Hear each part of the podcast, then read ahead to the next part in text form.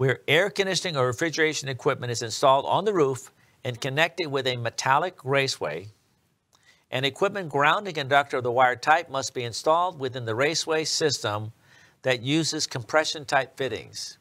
So if you're on the roof and you're using compression type fittings, then you have to put an equipment grounding conductor within that raceway.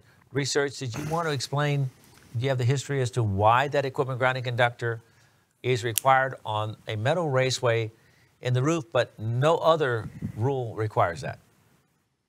The way it's usually because of the horizontal runs across the top of the roof, and they're supported above the roof. And when the compression type connectors were being used, people up there in some areas you got to shovel the snow off the roof to avoid overloading the roof.